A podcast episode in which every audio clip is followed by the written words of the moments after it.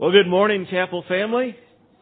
What a good morning it has been. I encourage you to take your Bibles, open it up. If you need to use the table of contents to help you, please do.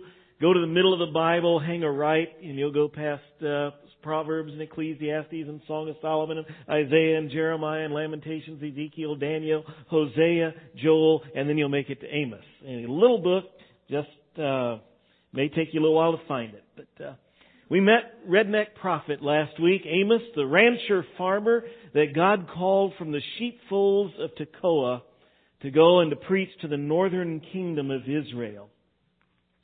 If you and I were advising God, and sometimes we try to do that, but it never works out well, but if we were advising God in this, we'd probably say, God, this is a bad idea.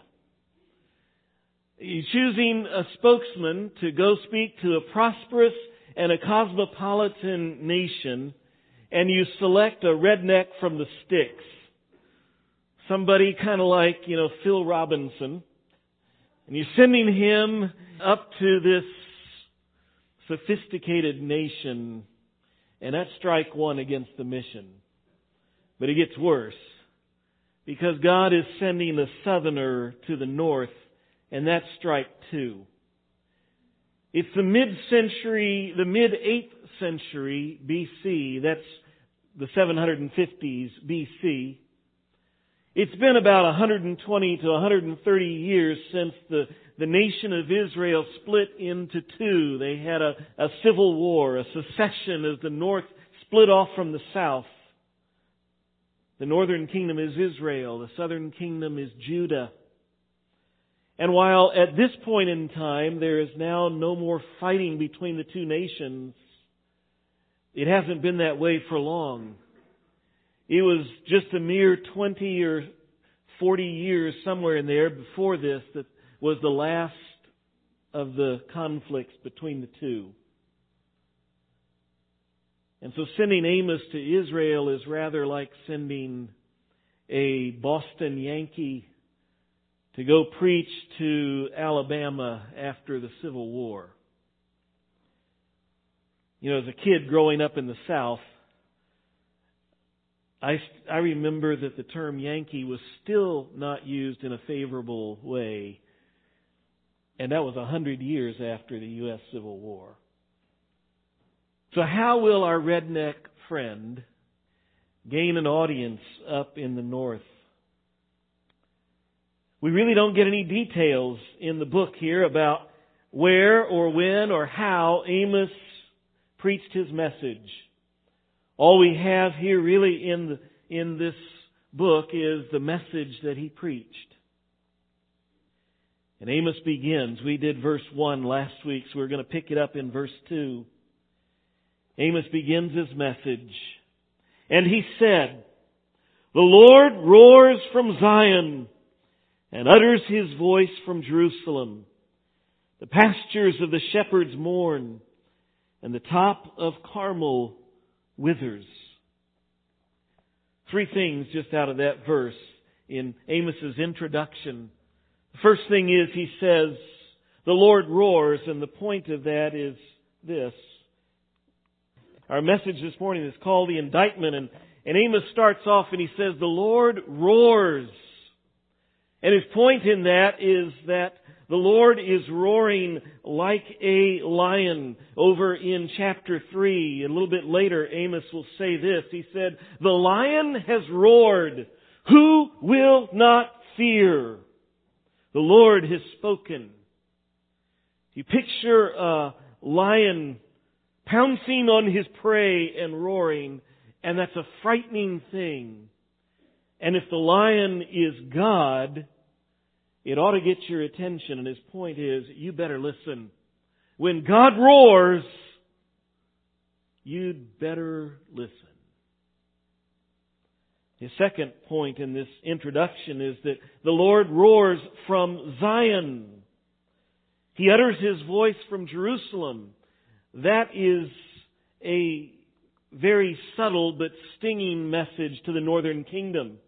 If you know the history, after the north broke away from the southern kingdom, the northern kingdom, King Jeroboam at that time was afraid that the people would go down to the south and worship there where God had told him to worship, at the temple in Jerusalem. And he said, that's not a good idea. So he set up their own religion up in the north and made it look the same and kind of sound the same, but it wasn't the same. And they set up a temple in Bethel and another temple up in Dan. And the people were worshiping theirs. And Amos's point here is, you may have changed where you worship, but God hasn't changed. He hasn't moved from where He is speaking to His people and where He has commanded for us to worship Him in Jerusalem on Mount Zion. And thirdly, he says, judgment is coming. He says, for the pastures of the shepherds mourn and the top of Carmel withers. His point by that is that judgment is coming that's going to affect the whole land of Palestine, from the southern pasture lands down in the bottom of Judah up to the lush green fertile fields on the slopes of Carmel. It's from the north to south, from the whole land, he says, judgment is coming. Now those words should have caught the attention of a people who claimed to be God's people, but somehow I doubt that they did. I think that what probably comes next is what got the people's attention and got Amos's words going viral around the country. It's what started the blogosphere going and the tweets going around as Amos begins to speak in the next verses. And from verse 3 of chapter 1 all the way through the end of chapter 2, Amos gives a series of 8 oracles, 8 pronouncements, 8 statements from God.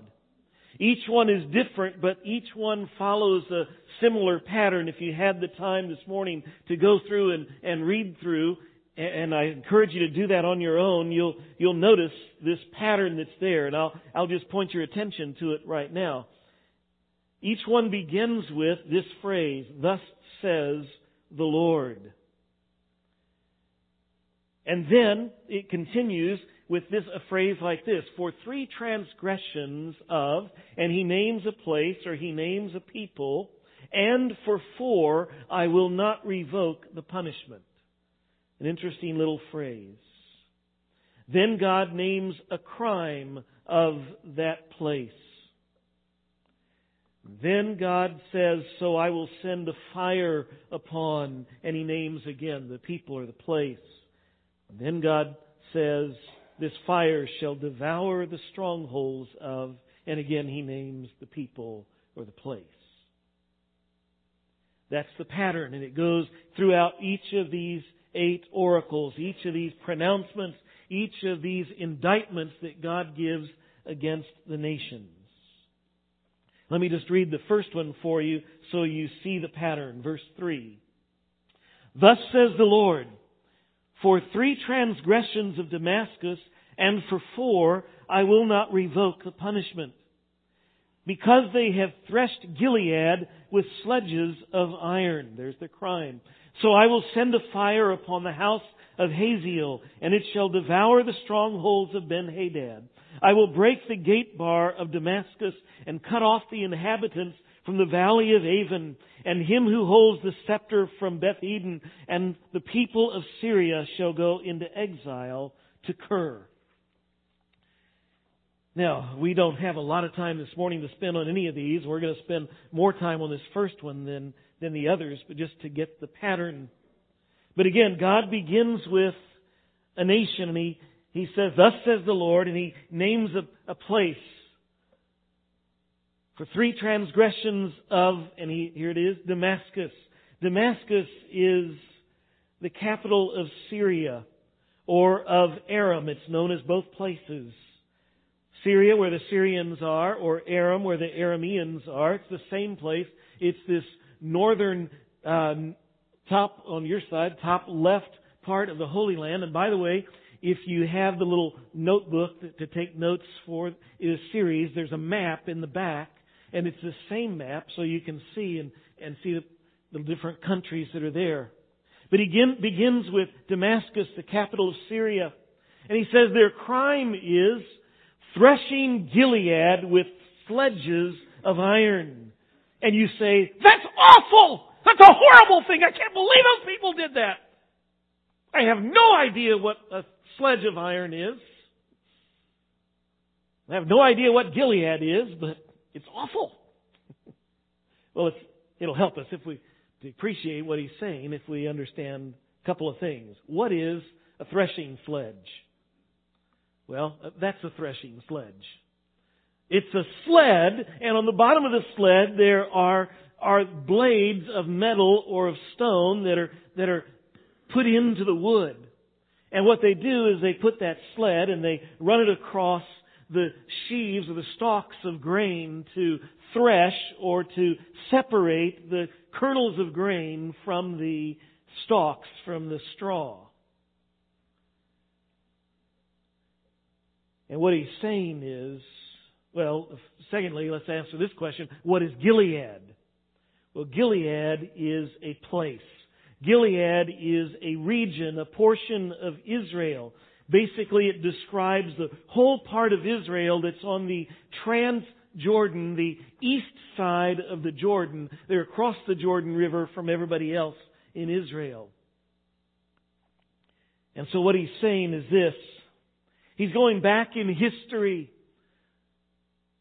Over a period of about 40 years, the people of Damascus, the Syrians, the Arameans, they dominated and they ruthlessly oppressed the whole nation of Israel.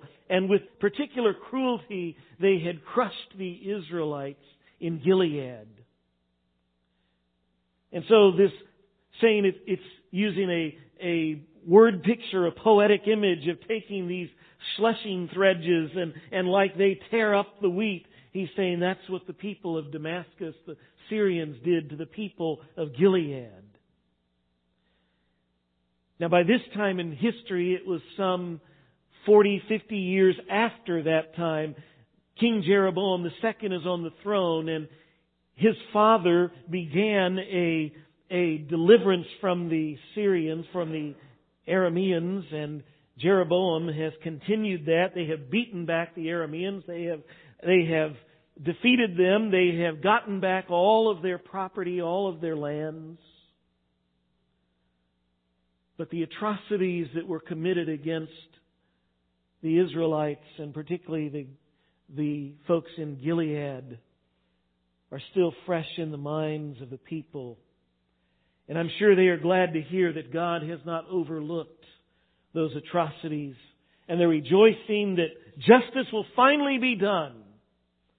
God will destroy the nation of Syria, of Aram. And they'll finally get what they deserve. The Arameans, the folks of Damascus, are being punished for their crimes of cruelty. Probably the crowd is erupting and cheering.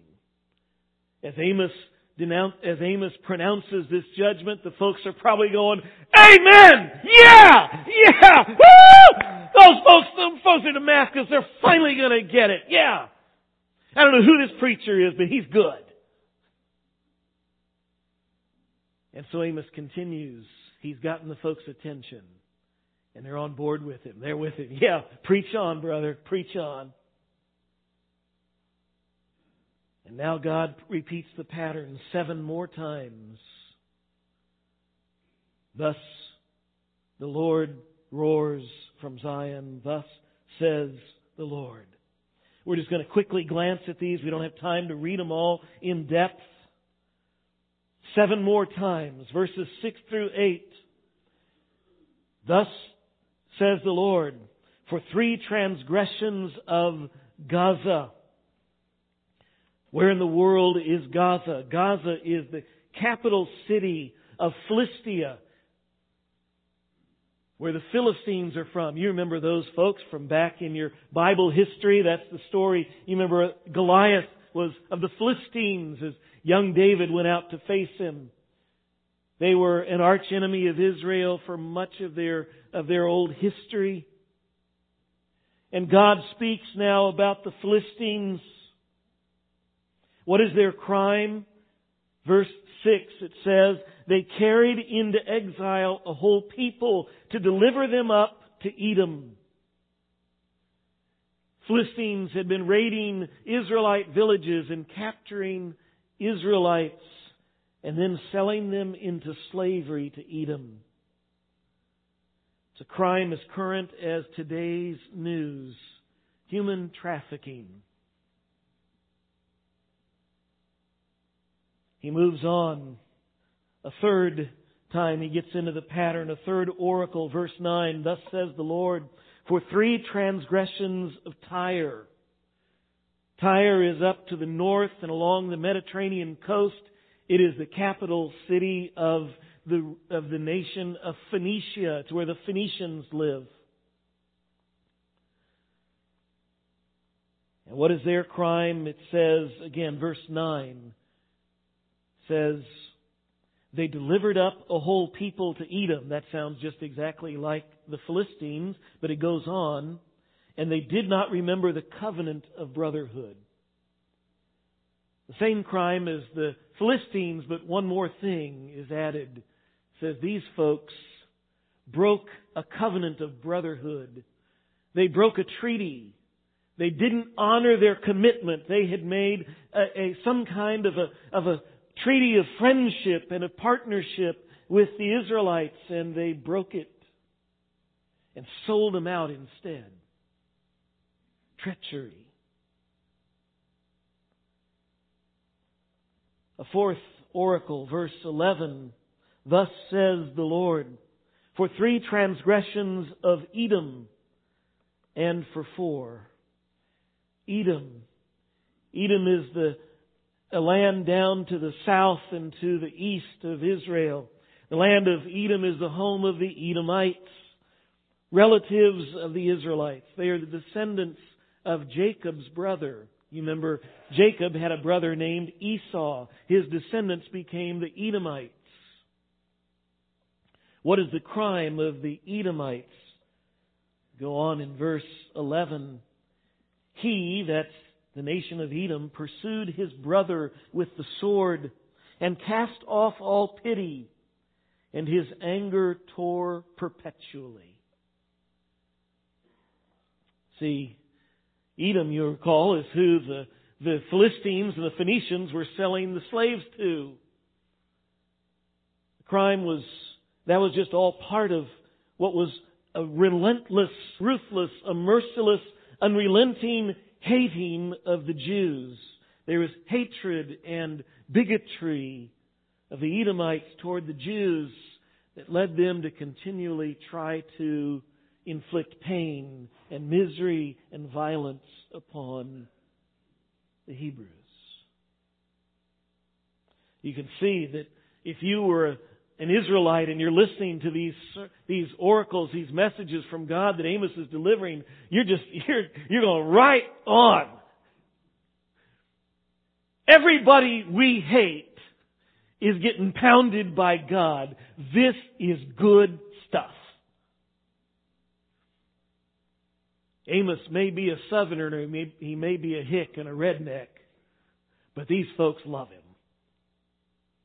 This guy speaks good stuff. Verse 13, a fifth oracle. Thus says the Lord, for 3 transgressions of the Ammonites, and for 4. The people of Ammon are kind of in the middle of the area of Palestine, over again on the east side. What is their crime? And by the way, the folks of Ammon are also somewhat related. They are the descendants of Abraham's nephew, Lot. What is their crime? It says they have ripped open pregnant women in Gilead that they might enlarge their border. Somewhere along the time, these folks in Ammon they decided that, you know, we don't have enough stuff. We don't have enough space.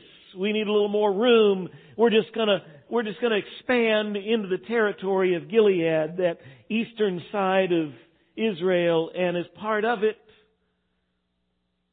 they were ruthless and merciless against the most defenseless and the most innocent. Pregnant women and unborn children were slaughtered for the sake of property, for the sake of profit. Again, we see that the stuff that's here is really not that far off from our modern world, where babies are slaughtered for the sake of convenience and of profit.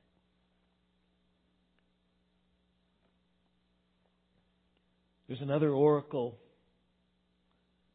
Chapter 2, verses 1 through 3. Thus says the Lord, for 3 transgressions of Moab. Moab is just down to the south of Ammon. The Moabites are there. Their crime was committed not against Israel, but actually against the folks to the south who have been so horrible. And we've already seen the Edomites. But the Moabites go against the Edomites, and it's a rather unusual thing. What's their crime? Because, you read down in verse 1 of chapter 2, because he, Moab, burned to lime the bones of the king of Edom. They desecrated the tombs of kings. And to us, that may not sound that big a deal, but it was big in that time, and it actually is a big deal.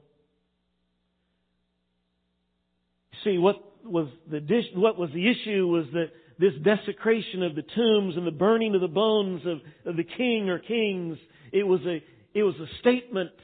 It was a statement of humiliation, to humiliate and declare that the lives of these kings and the lives of these people were worthless. It was a devaluing of the dignity of human life, which is an offense to God, who has made people in His own image. And again, we realize that the underlying crime here is something that is not uncommon to our modern world.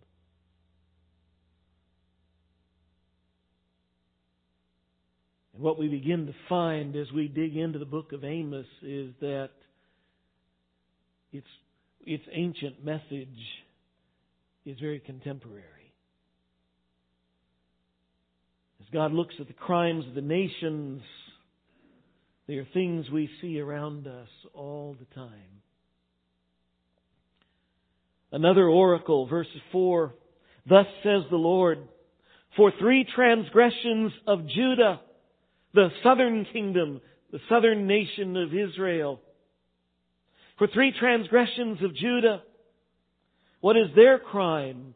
Verse 4. Because they have rejected the law of the Lord and have not kept His statutes, but their lies have led them astray, those after which their fathers walked. Judah's crime is that they knew God's law. They had the Word of God. While they knew what God said, while they had the instructions of God, rather than keeping God's law, rather than listening to God's law, rather than following God's instructions, they replaced God's Word with their own opinions,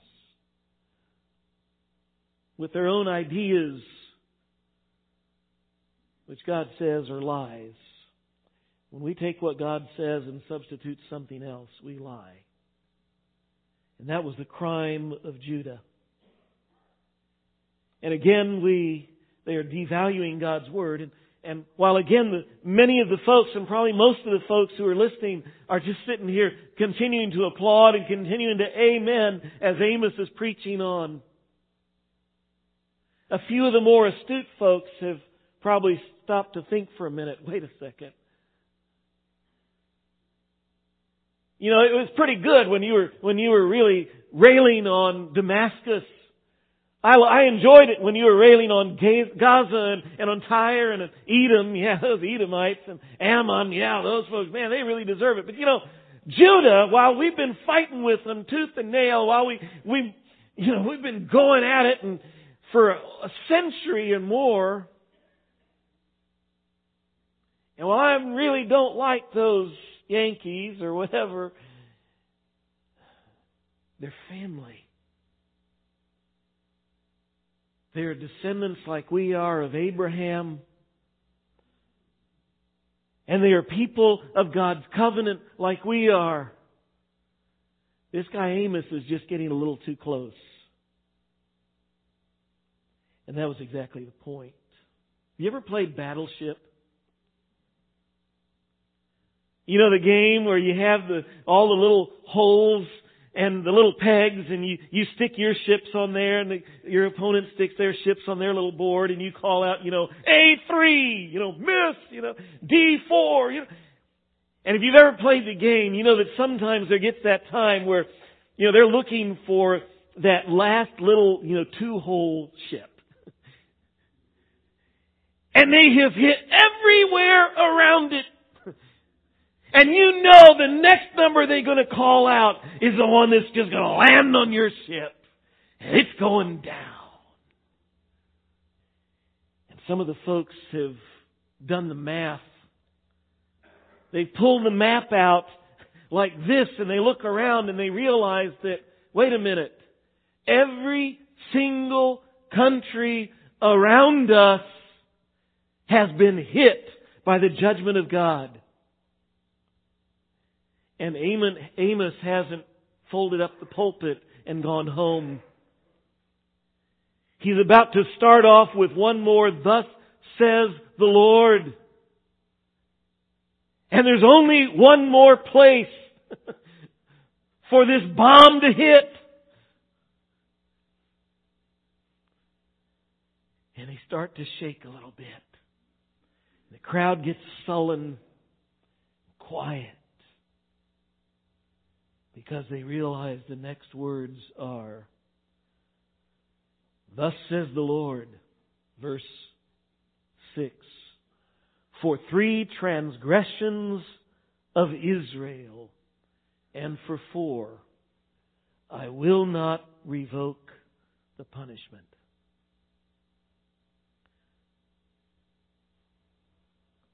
God begins an indictment, not just of the nations, but of Israel. Everything before this has been the introduction. They just didn't realize it was how God was sucking them in. Every bit of it was true. God was and is going to judge these other nations. But He was getting their attention, getting them to listen, hoping that they wouldn't just hear with their ears, but listen with their hearts and with their minds. Because Israel has a crime for which God is about to issue judgment. As a matter of fact, for each of the other nations, God has singled out one particular crime. In Israel's case, He's going to name 7. We don't have time to dig into each one. He begins in verse 6 and goes through the end of the chapter. There's a list of crimes. Verse 6, listen to this one. Crime number 1, because they sell the righteous for silver and the needy for a pair of sandals. Their crime is heartless greed. They are so greedy that just because they want a little change, they're going to sell off. They'll sell out the righteous, the good person. Doesn't matter how good you are, even maybe how much they know you, if they can make a profit off of you, you're toast. And the poor, they'll take advantage of the poor to get a new pair of shoes. That's how little life and little people matter. There's injustice in verse 7. He says, verse 7 you read, those who trample the head of the poor into the dust of the earth. And they turn aside the way of the afflicted. The poor and the hurting are denied justice. Because the influential and the rich are either creating the injustice or they're just too busy to be bothered with the cares and the concerns of those people who just don't matter.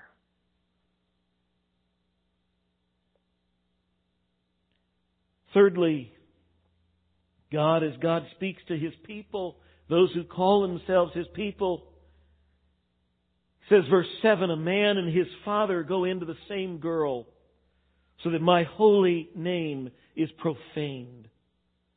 Among the people of God, there is rampant immorality.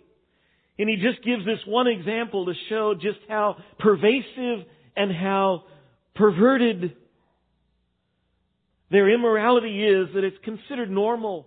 So normal that it's culturally acceptable. A father and his son go in and have relations with the same girl. And nobody bats an eye. Verse 8, he continues with a fourth crime of these folks.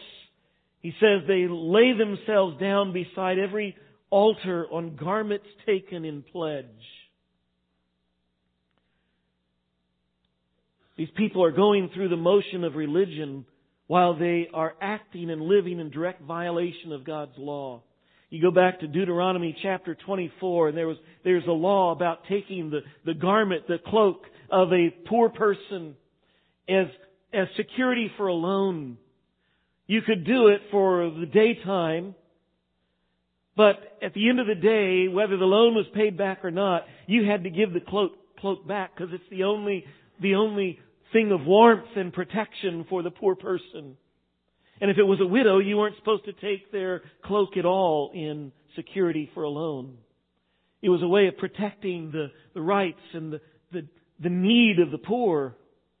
But he says these folks have taken those garments and they're taking them into the place of worship, and they're laying the garment down. And as they lay down to be comfortable in their worship in the evening, they're laying on the cloak of the poor.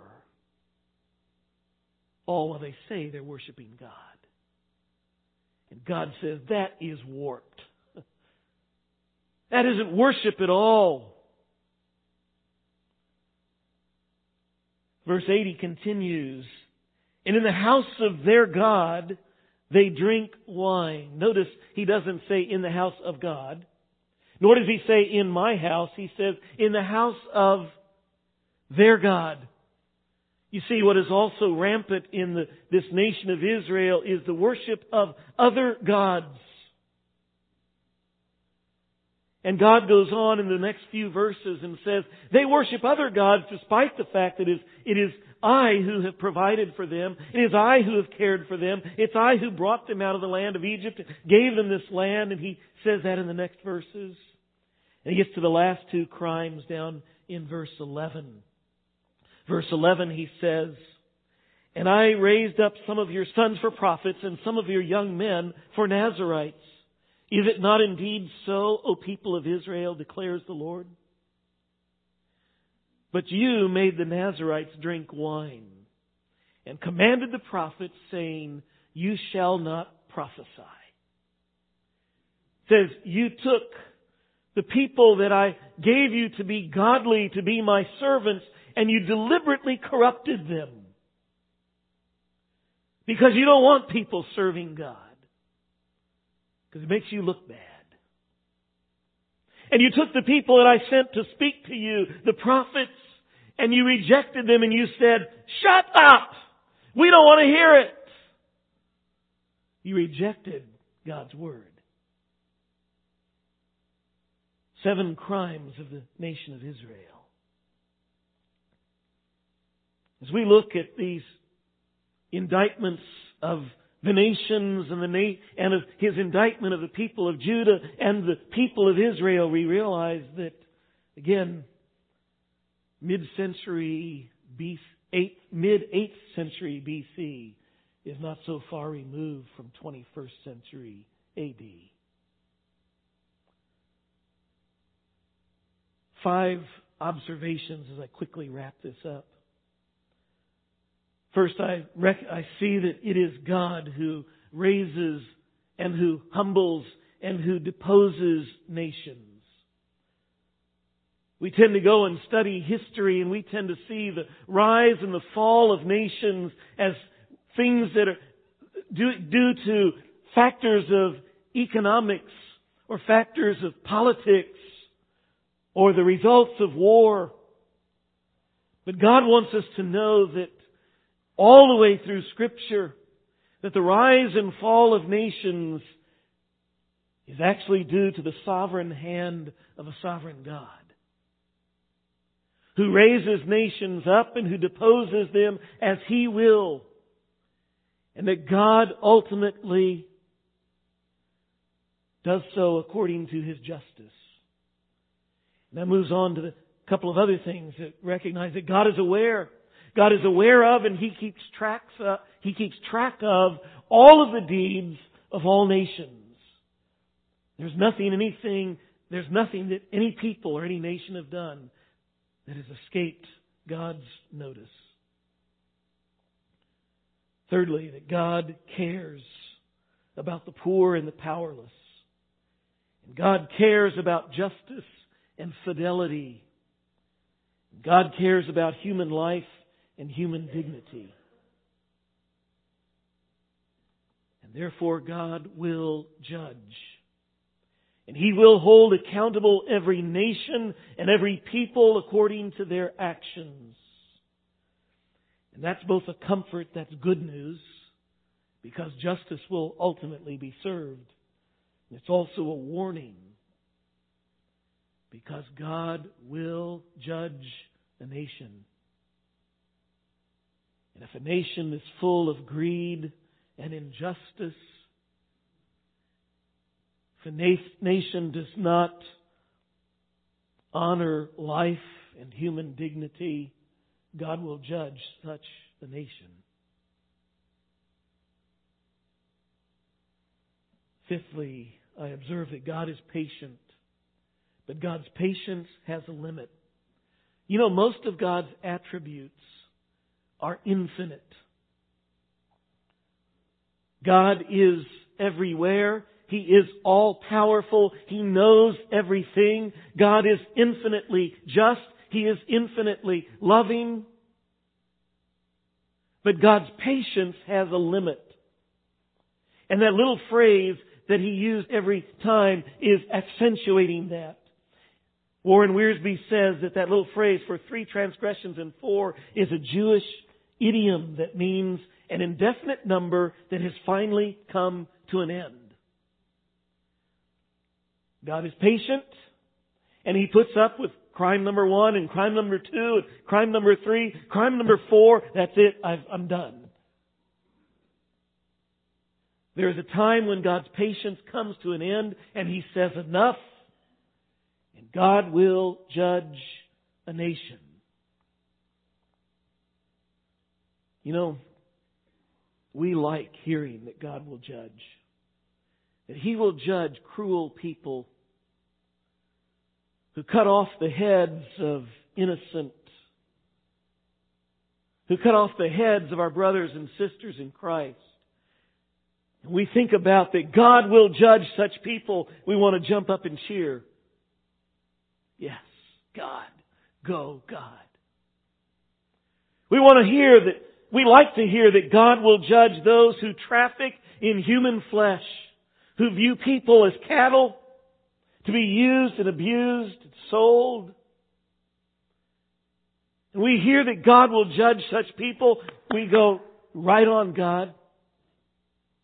We hear that God will judge those who will not keep their word, who are treacherous, and who will sell out others, break promises and commitments for profit. We cheer. We hear that God will judge those who are full of hatred and bigotry. We go, yes, right on, God. We hear that God will judge those who devalue and who think little of the dignity of human life. We say, yes, God, go for it. Those are big deals. They are serious crimes, and they're big deals to God. The danger is that we will fall into the trap of Israel, who is listening to all of this, and they're seeing those bombs fall in the nation, and they're going, yes! And they're oblivious to the fact that God has a bigger problem with them. Because they are those who know what God has said. They are those who claim to be those who follow God. And they are guilty of great crimes before Him. And so Amos's ancient words echo from the halls of history. And they come to great relevance to those of us in the church. In a land of people full of those who claim to be followers of Jesus Christ. But we live in a land and in a place filled with people who claim to follow Jesus, but where we elevate our opinions and our ideas over the Word of God, and we neglect God's Word. Among people who claim to be followers of God but live as those who are greedy and can never get enough. We are never satisfied with the abundance of things we have. We clamor and strive and are consumed with having more. Folks who name the name of Jesus but are either outright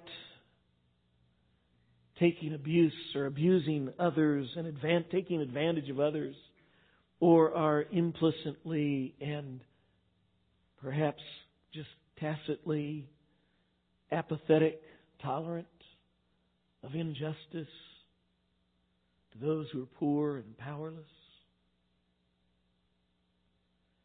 People who are religious, go through the motions of worship week after week, but have no real heart for God, and just play games. People who claim to follow Jesus, but actually have other gods.